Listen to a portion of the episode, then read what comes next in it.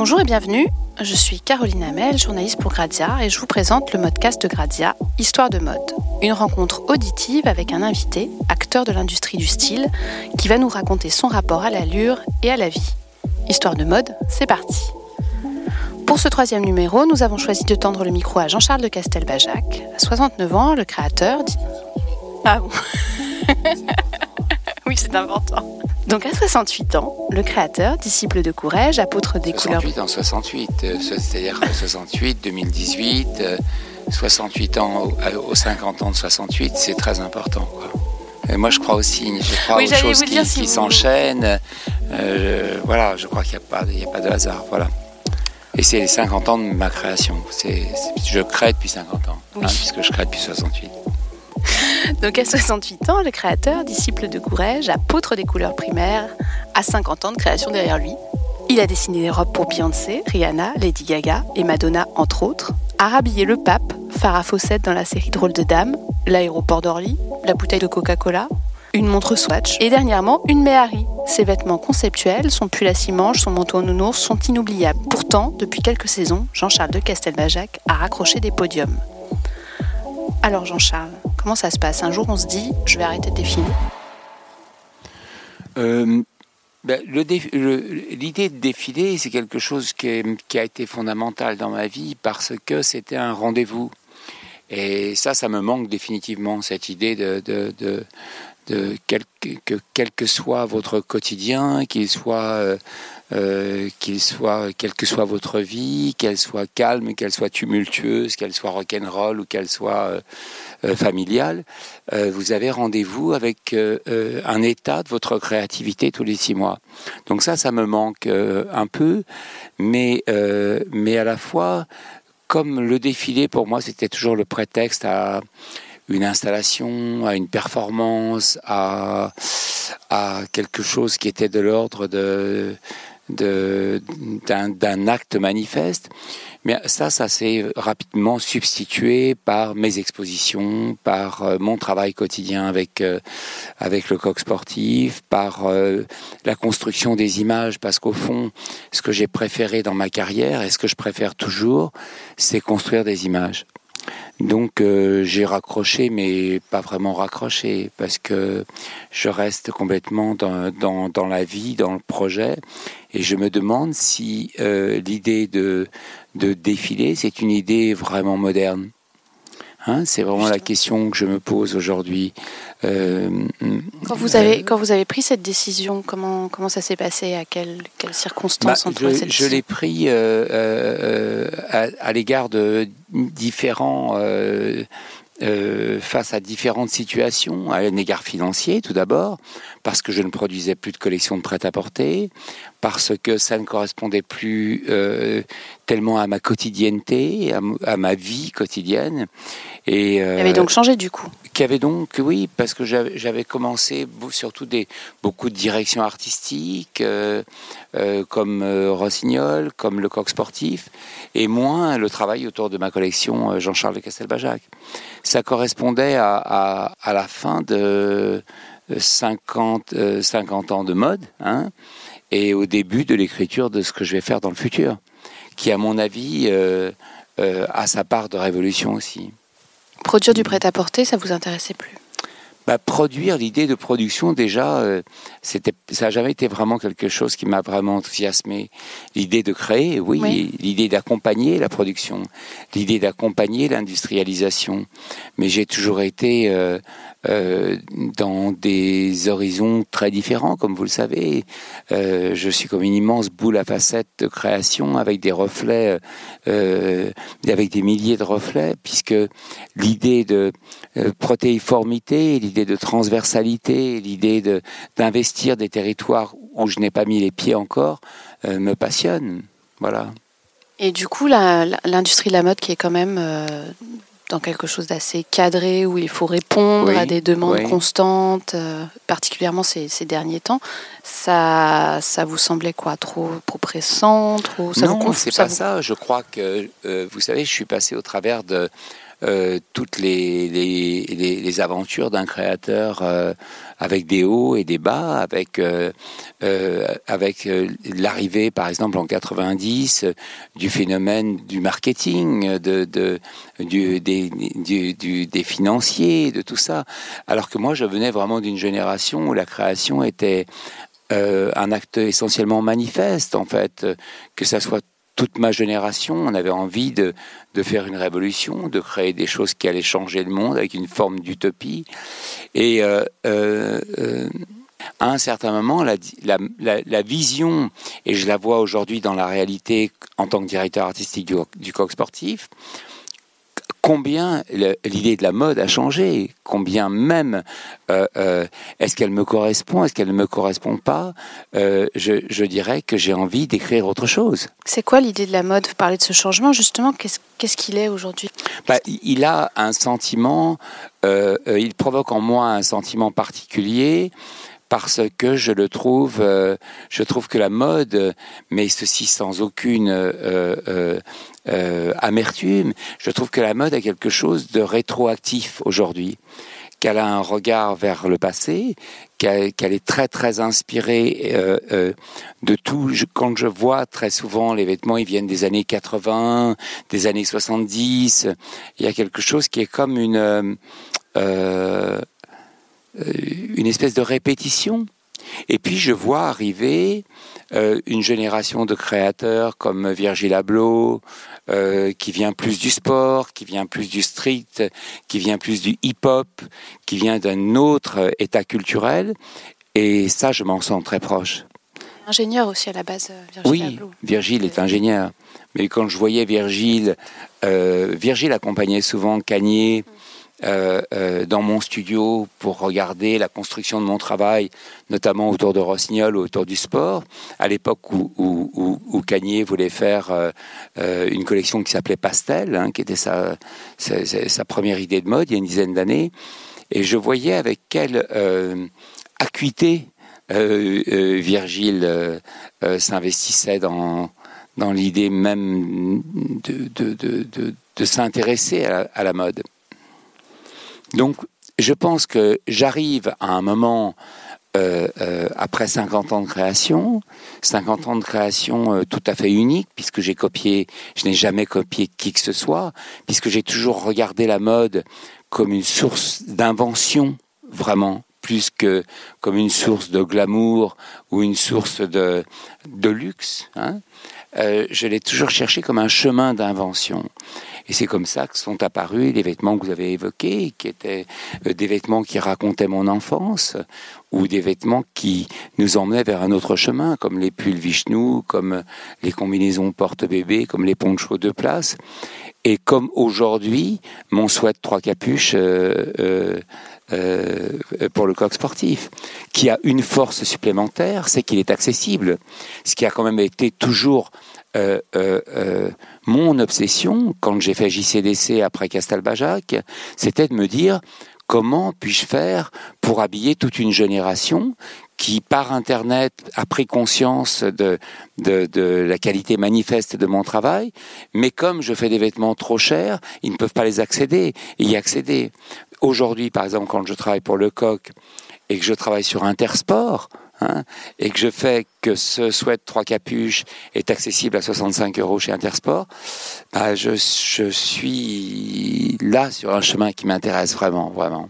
Ce qui ne veut pas dire euh, que, que, j'ai oublié l'idée de pièce unique. Euh, et que dans un proche avenir, je n'ai pas envie de refaire des choses euh, dans l'unicité et, et, des choses rares. Alors justement, donc vous êtes DA de, pour le coq sportif. Oui. Comment ça se passe déjà à la base? Pourquoi vous avez accepté? Et euh, qu'est-ce qui vous challenge euh? Vous savez, euh, j'ai toute ma vie considéré que le sport c'était le territoire le plus expérimental. Et en fait, j'étais pas un grand sportif du tout. Je le suis devenu depuis deux ans où, où je me suis mis au sport, mais j'aimais que les vêtements accompagnent euh, la fonction et que la beauté soit au service de la fonction.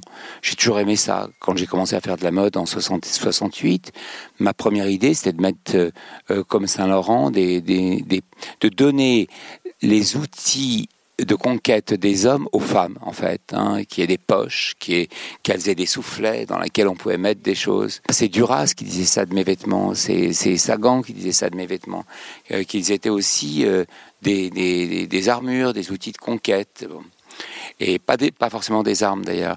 Et, euh, et chez, Lecoq, comme dans toutes les expériences de, de sport, euh, il y a cette idée-là. Hein. Par exemple, c'est comme ça que j'ai fait le, premier manteau matelassé en 70, qui était un manteau qui a très vite remplacé les manteaux de fourrure. Et c'est devenu vraiment un phénomène social. Euh, dans le sport, il y a le démarrage de beaucoup de choses. Et aujourd'hui, il y a cette idée de confort. Hein. Il n'y a qu'une vie inconfortable, euh, euh, c'est quelque chose qui n'est plus envisageable, hein, sauf dans des circonstances exceptionnelles. Mais j'aime aussi dans le coq, comme dans Rossignol d'ailleurs, c'est que ce soit des entreprises françaises, que ce soit des entreprises qui viennent de très, long, de très loin, hein, un peu comme moi. Chez le coq, quand je suis arrivé euh, je leur ai dit, mais pourquoi vous n'écrivez pas que vous êtes né en 1882 et que vous êtes la plus ancienne maison de sport du monde? Ah oui, mais on trouvait ça un peu vieillot. Hein. Donc, euh, soudain, vous voyez, c'est comment accompagner ces entreprises. Et puis... Euh, Ancestral, finalement, et leur donner une espèce de modernité. Et faire qu'elles touchent toute une génération de, de, de, jeunes gens en devenir. Aujourd'hui, comment vous partagez votre temps? Comment ça... Comment je partage mon temps? Alors, mon temps c'est mon temps qui me partage en fait, euh, parce que euh, j'ai ce travail euh, hebdomadaire de, direction artistique qui prend quand même beaucoup de temps, parce que bien sûr qu'il y a l'image, il y a les shootings, là on vient de, de, shooter avec Pierre et Florent une, de très très jolies images qui racontent l'histoire. Il y a le concept des lieux, des boutiques, il y a les collections, ça ça me prend vraiment beaucoup de temps. Et puis, il y a aussi mon travail de direction artistique pour euh, Rossignol. Et puis, il y a tous les projets que je fais à côté, qui sont des projets importants. Par exemple, là, mon aventure avec Citroën, qui est un travail aussi de, DA, euh, qui vient de s'initier sur, euh, sur une art car et sur une voiture un peu exceptionnelle qui a le même âge que ma créativité ou que ma création. On peut peut-être rappeler ce que c'est. Donc, c'est une Méhari, c'est ça? C'est une Méhari. Euh, euh, réinventé dans les codes de, du euh, dans, dans, les codes de ce siècle, mais qui ressemble vraiment, je dirais, à un, un jouet. Hein, ça m'a ramené vraiment à une dimension. C'est la euh, première fois que vous reprenez une voiture? Non, non, non. J'ai fait des smart avant. J'ai fait des smart, j'ai fait des smart, j'ai fait une smart camouflage, j'ai fait une succession euh, de voitures urbaines. J'ai toujours aimé les voitures un peu particulières, pas des voitures de luxe, mais des voitures euh, tout terrain comme Utilitaire, là encore Comme moi, pardon. Hein. un petit peu. Donc euh, euh, voilà, je fais ça. Là, je viens de faire toute la, charte graphique du Jumping FL de Paris. Je suis en train de travailler sur un grand geste créatif pour la Biennale des Arts en septembre. je viens de terminer un, un moyen métrage sur mon travail avec Arte, euh, dirigé par Mathieu César, qui est, photographe. Euh, oui, enfin, mon quotidien est relativement riche. Est riche. Vous et vous puis je viens de terminer une exposition que j'aime beaucoup avec Magda Danitz et j'en prépare une autre euh, en tant que peintre, si je puis dire, hein, sur l'empire des collaborations. Voilà, qui est un sujet qui me qui me tient à cœur parce que je me suis aperçu que l'art avait inspiré ma mode euh, durant cinq décennies et qu'aujourd'hui, euh, mon art est inspiré par la mode. Euh, peut-être qu'on peut rappeler la première collaboration, enfin collaboration, exposition que vous avez fait avec Bagdadani, c'était là au mois de février, c'est ça, si oui, je ne m'abuse C'est ça. Et ça portait donc sur. oui, ça s'appelait I Want, hein, qui, est, qui, est, qui, est, qui, est, qui, est, la manière d'interpeller la plus euh, la plus euh, présente sur Instagram ou sur Internet. Hein, euh, dès que quelqu'un voit un objet de désir et tout, on dit I want. Et, donc je l'ai lié sur une nouvelle manière de provoquer le I want, qui est la collaboration, qui est quelque chose que je pratique moi depuis euh, je dirais depuis toujours, depuis les années 70, puisque euh, que ça soit chez Iceberg ou que ça soit chez Max Mara dans les années 70, quand j'ai commencé à faire des directions artistiques, j'ai toujours voulu que le nom de l'industriel soit présent.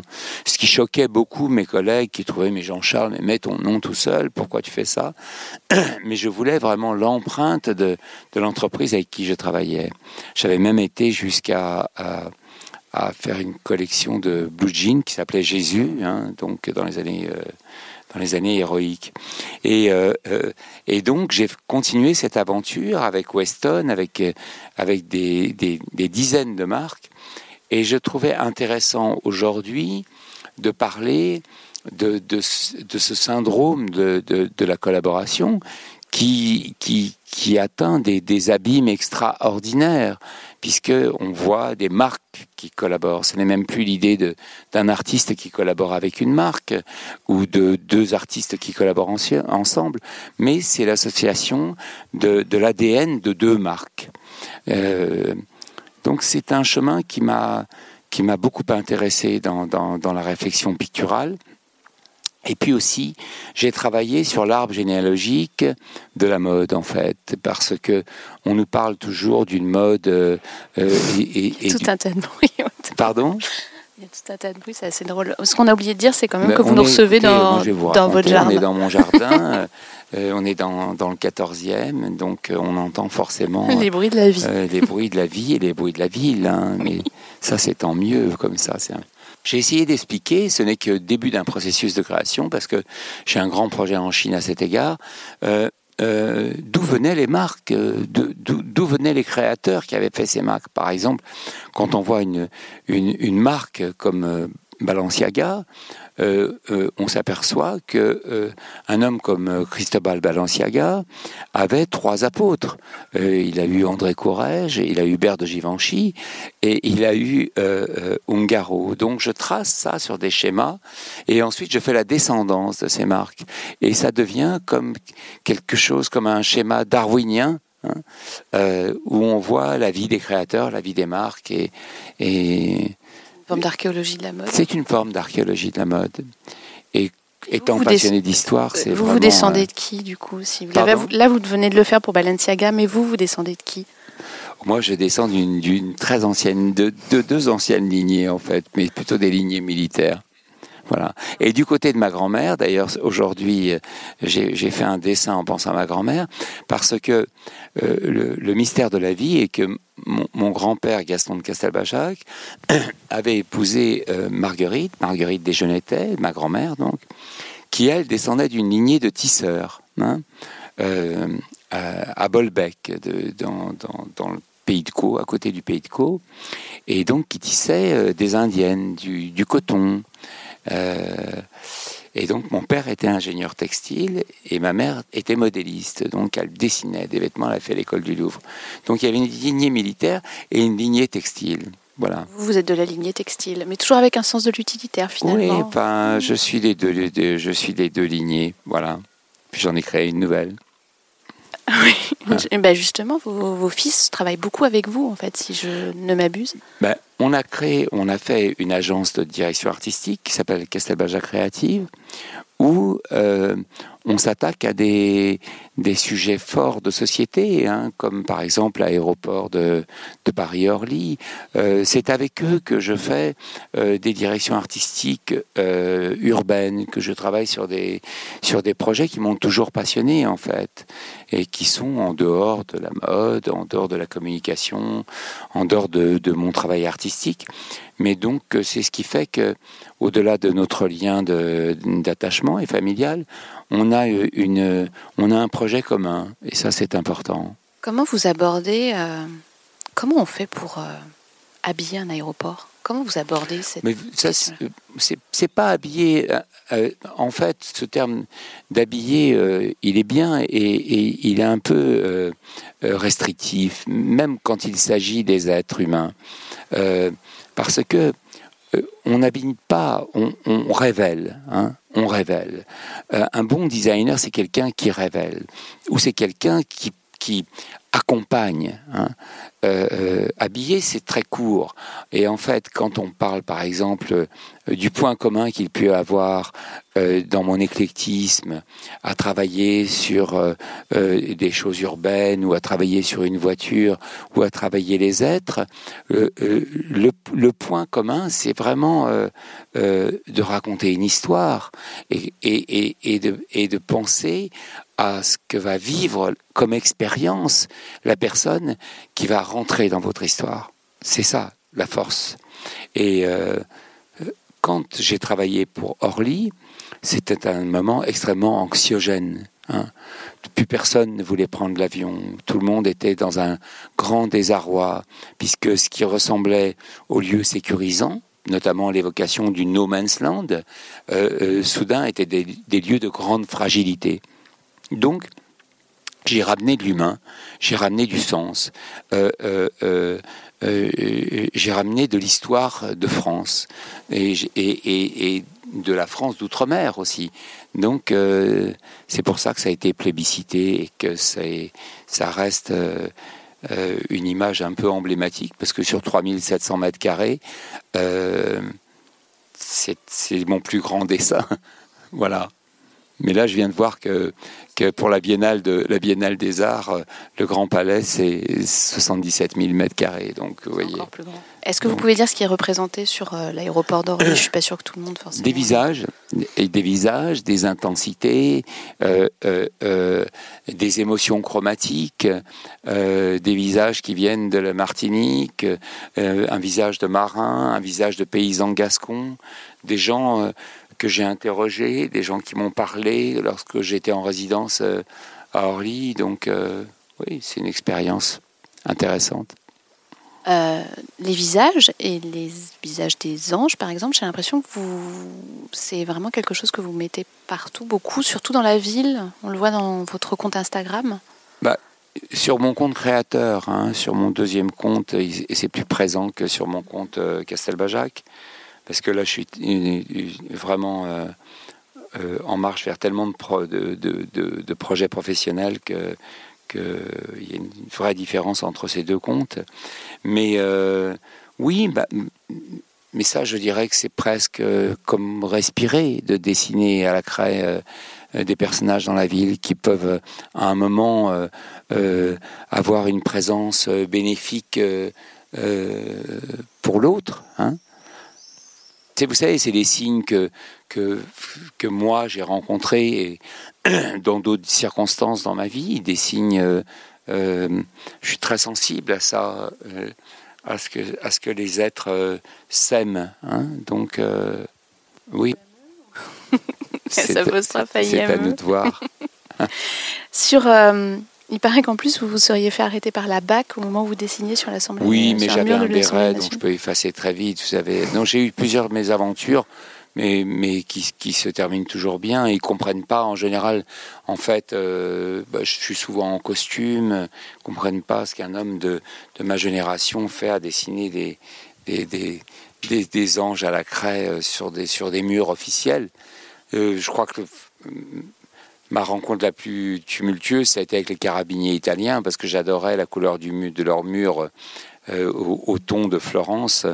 Et donc j'ai dessiné sur ce mur. Je m'étais pas du tout rendu compte que c'était une caserne de carabiniers. Mais, mais aujourd'hui, euh, j'ai plus trop le temps de, de dessiner des anges, en fait, parce que je suis, euh, je suis comme dans une phase de, de d'activation, d'activité de, renaissance de mon travail. C'est pas que mon travail à un moment euh, euh, ait été mis au calme, mais c'est qu'il n'a jamais été aussi contemporain que maintenant. Et en fait, j'ai le sentiment que tout ce que j'ai écrit depuis des décennies arrive à son climax aujourd'hui. Comment vous l'expliquez ça? Bah parce que j'étais visionnaire, tout simplement. J'étais visionnaire parce que, mais quand on est visionnaire, on se rend pas compte qu'on a une vision, puisque votre vision, elle est toujours liée à, à, à une forme d'anticipation. Et comme, comme moi, mon processus de création n'était pas lié à des tendances, ou n'était pas lié à, à, des choses euh, qui appartenaient au monde entier, mais plutôt à une manière de mettre en abîme euh, euh, des accidents visuels ou des accidents de la vie ou, ou des accidents esthétiques. mon, mon œuvre est, est, donc unique et, très particulière parce qu'il y a une partie d'appropriation inconsciente de toutes les œuvres, des vitraux, de Picasso, de Miro, euh, de, de Le Corbusier, de, de Charles James en mode, de, de Ossie Clark, euh, de, et puis des talents modernes, et puis une manière de mettre en abîme cette appropriation avec euh, l'histoire, avec d'autres d'autres images. Et donc ce que je produis, ce que mon, imaginaire produit, est toujours un peu hors mode en fait. J'ai l'impression qu'il y a. Je raconte bien mon. En fait, j'ai l'impression qu'il y a aussi une, une nouvelle génération qui, euh, qui est inspirée par vous. Euh, peut-être un peu de manière inconsciente, mais j'ai, euh, par exemple, par l'emploi de vos couleurs primaires. Oui, ah bah ça c'est ça c'est magnifique. Bah oui, parce que effectivement, il n'y a jamais eu de pastel Bajac, donc donc mon travail sur les primaires, ben, il, il, est tellement lié viscéralement à, à notre histoire consciente ou inconsciente, à l'histoire de, l'humanité, à l'arc-en-ciel, euh, aux, vitraux, euh, euh, aux drapeaux, aux, écus, aux blasons, aux jouets, aux Lego, que, que c'est une évidence. Et c'est une évidence aussi que ce sera le drapeau de la paix universelle, si tant est que cette paix vienne. Donc, mais je crois que la jeune génération est plus guidée par mon côté têtu Hein. mon côté ne, ne, jamais abandonné. Hein euh, euh, Vous n'avez jamais douté Il n'y a jamais des moments où... Comment vous vous préservez bah, de ça C'est comme, c'est comme la peur. Euh, si je vous disais que j'ai jamais eu peur, mais la peur n'évite pas le danger, donc elle sert à rien du tout, quoi. Donc ça, on le comprend au fur et à mesure. On comprend au fur et à mesure, mais non, c'est-à-dire que j'étais toujours convaincu de mon unicité. Euh, euh, c'est très fort ça. Mais, mais, parce que je trouvais très... Euh, quand par exemple j'ai quitté ma passion pour le Moyen Âge, elle ne m'a jamais quitté. Et, et, blasons maintenant. Donc, oui, pas que ça, mais pour l'épique, pour le sens de l'épique, pour, pour les héros, pour les héros euh, comme Jeanne a pu être, Jeanne d'Arc a pu être une héroïne, parce qu'elle me fascinait d'avoir 16, 17 ans et d'avoir cette, quand on voit son armure d'un mètre 56 et sa taille 34, et on se dit que c'est petit bout de femme a changé l'histoire. Tout ça, ça me fascinait, ça me fascinait. Et puis je suis arrivé à Paris, je trouvais que il y avait et à Londres, dans, dans le rock and roll, il y avait de l'épique. Donc euh, le raccourci était fait et, ça s'est mis à constituer mon, ma manière de voir les choses en fait. c'est votre goût pour l'histoire en fait, l'histoire quelle qu'elle soit. Je crois que c'est oui, je crois l'histoire des votre histoire, euh, son histoire, l'histoire. oui, j'écoute les histoires et je les raconte bien. Et puis et puis euh, et puis ma curiosité, ma curiosité qui est qui est insatiable, mais insatiable, aussi bien d'un scientifique que, que, que de, de regarder, euh, d'écouter aujourd'hui euh, un collectif musical comme Superorganisme, euh, où il y a deux japonaises, deux australiens, deux anglais, et qui produisent un électro, ou comme Bagarre, qui est, qui est un groupe français que j'aime beaucoup. Et Instagram en plus, vous y êtes? Vous y êtes et vous y êtes euh, prolifique quand même un peu. Bah, j'y suis un peu, oui. En fait, ça me semble J'ai 100 000 followers. Bah, quand même. Vous ça me semble antinomique avec votre poésie en fait euh, Instagram. Je trouve ça tellement réducteur. Bah, pas du tout, pas du tout, parce que je suis poétique euh, comme un virus. Moi, je, je la, poésie, qu'est-ce que la poésie aujourd'hui? Elle est, je, je crois qu'il est plus poétique aujourd'hui d'être un, un, virus dans tout ce grand bins et ce grand système euh, que d'être en rébellion.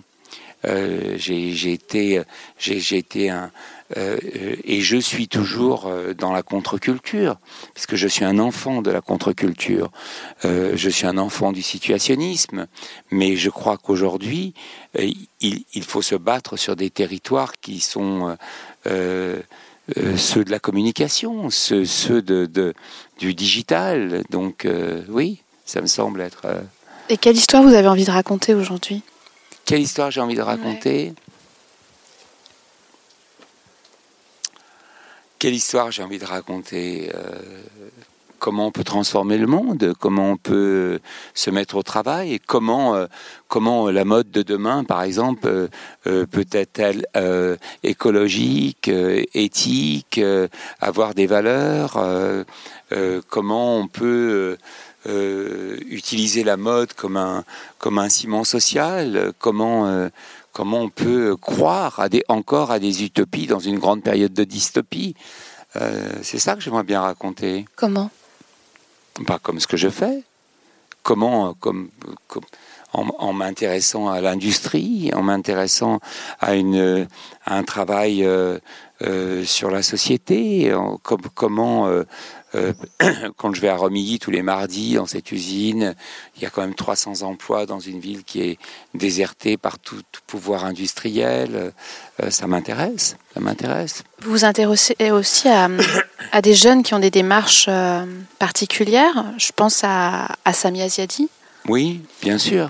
bien sûr. Jeune femme qui est en train d'essayer de, de, monter une robe fantasmagorique. je, suis, je, me suis intéressé à Samia comme je me suis intéressé à, euh, comme je m'intéresse à un garçon qui s'appelle Villemorin, qui est un jeune créateur. Euh, Qu'est-ce qui vous touche chez ces, chez ces jeunes-là, chez ces gens-là? Bah, c'est, Il me ressemble.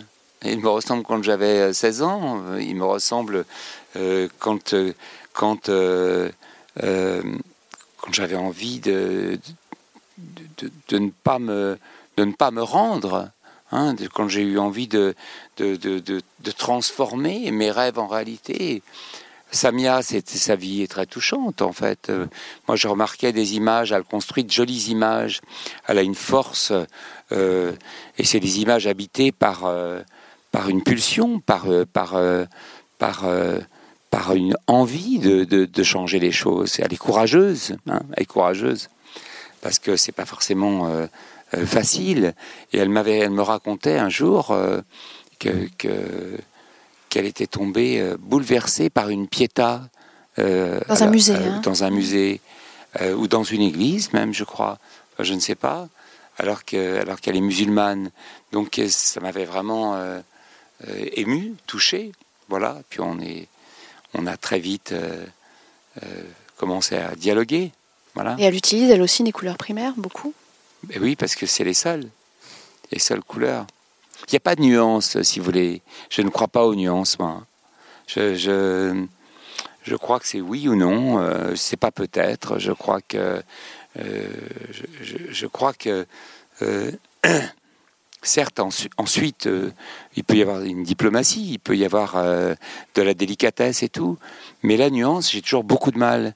je me souviens quand je, quand je dessinais, par exemple, pour Iceberg, euh, des collections de, pulls, on m'apportait des nuanciers avec euh, mille couleurs. Euh, je disais, mais pourquoi? Pourquoi? À quoi bon? Ça a l'air, ça a l'air simple en vous écoutant et en même temps.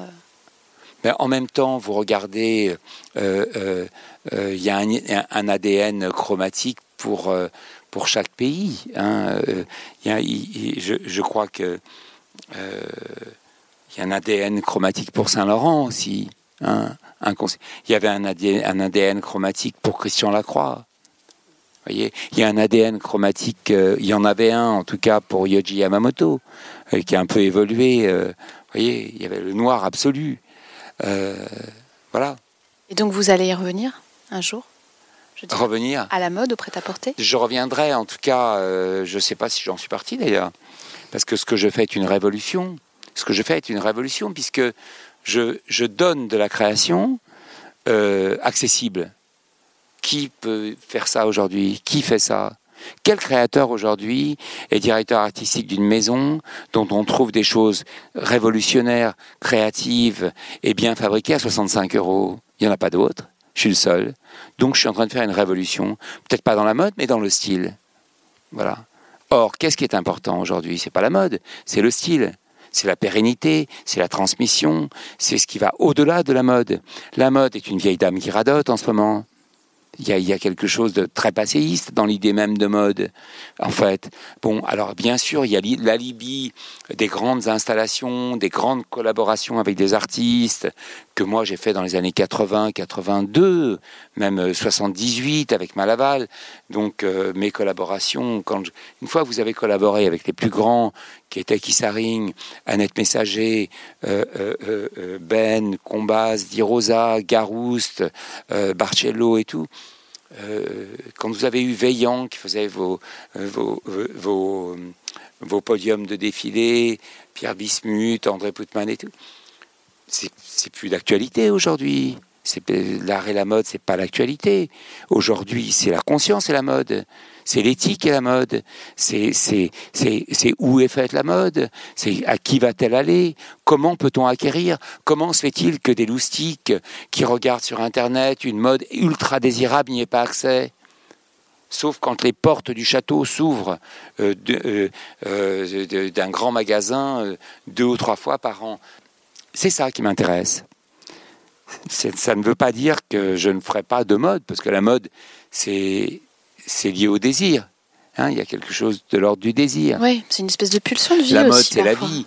Euh, un jour, j'avais emmené à l'Élysée euh, euh, tous mes amis artistes qui avaient fait des robes tableaux. Alors, c'était épique, hein, parce qu'il y avait Annette Messager, il y avait Combas et tout.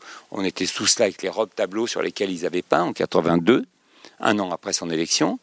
Et Mitterrand avait commencé euh, par faire un discours où il disait euh, La mode est sans doute le plus bel outil de la démocratie. Hein. Parce qu'il disait que dans les pays totalitaires, la mode était interdite, ce qui est vrai. Alors, euh, c'est très intéressant. C'est aussi une pulsion de vie, l'achat.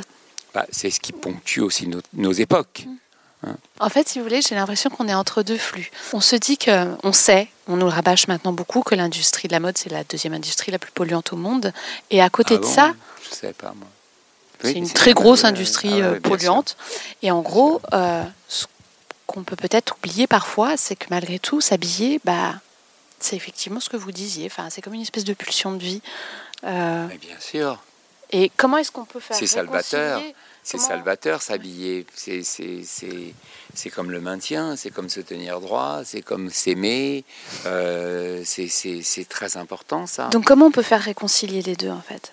C'est ça, en fait, vos réflexions actuelles bah, C'est ma réflexion actuelle. C'est le travail que je fais. C'est le travail que je fais. Euh, euh, voilà, c'est par exemple euh, c'est regarder les usines aussi, par exemple. Euh, quand je vois l'usine du, du coq sportif à Marrakech, il y a 1000 personnes qui travaillent pour, pour nous. Il y a, une, il y a, une, il y a une école, euh, enfin, il y a une, il y a une conscience. C'est vrai que j'ai pas toujours pensé à ça dans le passé. Depuis quand ça vous interroge? Vous savez, les choses viennent naturellement à vous hein, lorsque vous êtes prêt à vous éveiller. Euh, mais euh, mais euh, la, conscience ne peut pas être non plus une prison. Hein. Quand vous êtes artiste, vous devez faire la part entre la conscience et votre expression. Parce que, mais il y a une forme de, contrainte. Il y a des choses bon, que Aujourd'hui, par exemple, euh, euh, je suis très attaché à travailler des matières naturelles, à des choses comme ça, à une certaine éthique de fabrication, mais, je peux aussi peut-être utiliser euh, des, pinceaux pour peindre une robe tableau, comme je viens de la faire pour Citroën, avec une peinture acrylique qui va peut-être être polluante. nul, nul, nul n'est parfait. C'est une forme d'équilibre, en fait. En tout cas, ce qui est assez fascinant dans l'idée de, euh, d'avancer dans, dans, la vie dans la, dans la vie d'un créateur, c'est de voir comment les choses euh, se mettent en place dans une dans un dans une globalité et, et, de voir comment euh, les choses se mettent en place dans un dans un rhizome proactif et de voir comment tout ce que je fais est lié. Voilà, moi je suis, je suis dans une époque un peu particulière comme ça. Pour vous, en ce qui vous concerne Moi, en ce qui me concerne. Mais parce que moi j'ai. Elle est comment cette euh, époque? parce, parce que euh, moi j'ai semé des graines durant ces 50 années de création qui, qui, qui sont en train d'émerger, qui sont en train de fleurir, voilà, dans tous les domaines. Qu'est-ce que vous allez faire pour célébrer ces 50 années de création? Mes 50 années de création, bah, j'ai qu'une envie, c'est que c'est d'avancer, de faire d'autres choses. Je suis pas trop euh, rétroviseur, mmh. célébration et tout. Par contre, si mais intérieurement? Bah, intérieurement, il y a une grande sagesse qui est moi. Il y a une grande. C'était pas forcément euh, possible? Enfin, Mais non, mais je crois que c'est aussi, euh, c'est aussi un équilibre, c'est une hygiène de vie, euh, c'est d'avoir, par exemple, d'avoir commencé le sport, c'est une chose, c'est une révolution pour moi, mais une révolution, mais absolue. Hein. Je pointe vers Florence Centraux, la rédactrice en chef du site, qui est une très grande sportive. Mais moi, moi c'est une, révolution. Une sage. moi, je considérais que c'était plutôt euh, antinomique pour moi, parce que je me disais même que ça serait un, un, frein à ma créativité. Quoi. Et ça l'est pas Pas du tout, au contraire. J'aimerais bien reprendre la direction artistique d'une maison. J'adorerais. J'adorerais euh, travailler sur une maison qui a une belle histoire. Euh, j'adorerais ça. Vous avez des idées? J'en ai quelques-unes. Mais vous avez envie de les partager? C'est fait, c'est déjà fait. c'est déjà fait. C'est-à-dire que l'état de création dans lequel je suis, je, il y a la fulgurance. Vous voyez, il y a la fulgurance. Alors la fulgurance, c'est quelque chose de, fascinant parce que la fulgurance, euh, en fait, c'est comme le trait. Vous commencez à, tracer et l'idée apparaît. Elle se dessine. Elle vient de, elle vient d'ailleurs, en fait, hein, la fulgurance. Et puis, il y a aussi la connaissance. Et la connaissance, c'est c'est absolument magique. C'est comme lorsqu'on disait à, à, Matisse, mais vous dessinez, c'est facile pour vous de dessiner cette colombe. Et lui, il disait, mais j'ai mis 30 ans à la dessiner. Et en fait, il y a cette espèce de, de, de, de, mise en relation entre la fulgurance, la connaissance et l'inspiration